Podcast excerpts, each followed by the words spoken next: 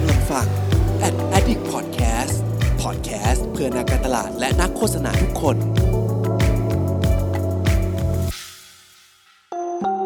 รู้ศัพท์รู้ภาษา กับโฆษณานุกรม คำศัพท์คำที่ 131 คือคำว่า director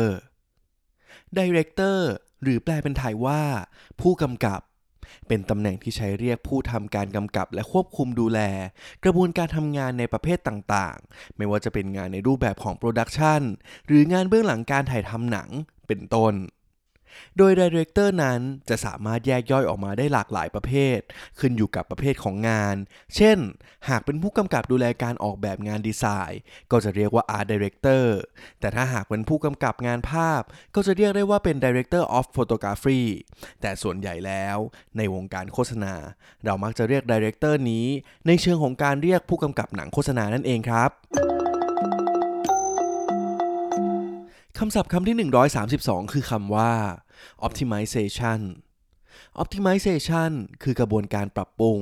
และพัฒนาสิ่งที่มีอยู่ ให้แสดงผลในประสิทธิภาพสูงสุด โดยทรัพยากรที่มีอยู่เท่าเดิม หรือก็คือการหาจุดที่คุ้มค่ามากที่สุดในการทำการตลาด เช่น การทำ SEO เพื่อให้คอนเทนต์ที่เราจัดทำในเว็บไซต์ ติดอยู่บนอันดับต้นๆ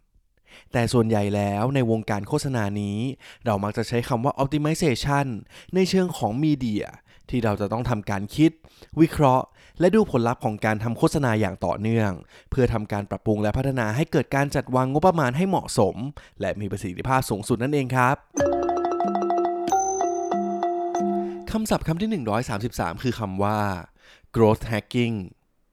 growth hacking เป็นกระบวนการที่มุ่งเน้นการเติบโตของฐานลูกค้า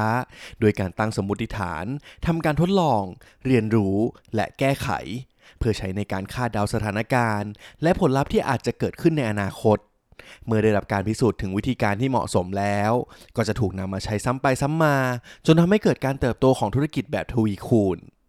โดยส่วนมากแล้ว growth hacking นี้นิยมใช้กับธุรกิจสตาร์ทอัพที่ต้องการสร้างการเติบโตของผู้ใช้งานอย่างรวดเร็ว ในงบประมาณที่จำกัด จึงมักใช้วิธีการทางการตลาด ที่มีงบประมาณที่จำกัดเช่นเดียวกัน เช่น การสื่อสารผ่านทางช่องทางโซเชียลมีเดียเป็นต้นคำศัพท์คำที่ 134 คือคำว่า marketing automation Marketing Automation เป็นรูปแบบการทำการตลาดอัตโนมัติ ที่ใช้เทคโนโลยีมาเป็นเครื่องมือในการทำการตลาด ที่สามารถช่วยวิเคราะห์พฤติกรรมที่เกิดขึ้นจริงของลูกค้า และหาความต้องการที่ตรงจุด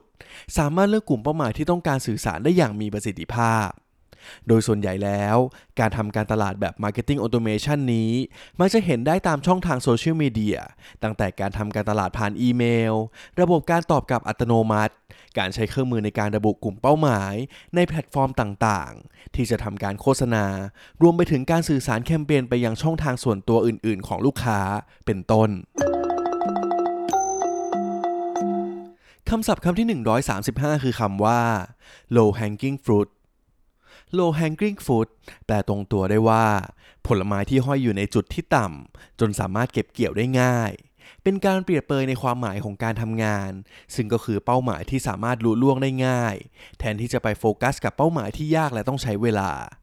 ในทางการตลาดเอง low hanging fruit นี้ ก็คือการให้ความสำคัญกับการขายอะไรก็ได้ ที่สามารถทำยอดขายง่าย ๆ เอาไว้ได้ก่อน เช่น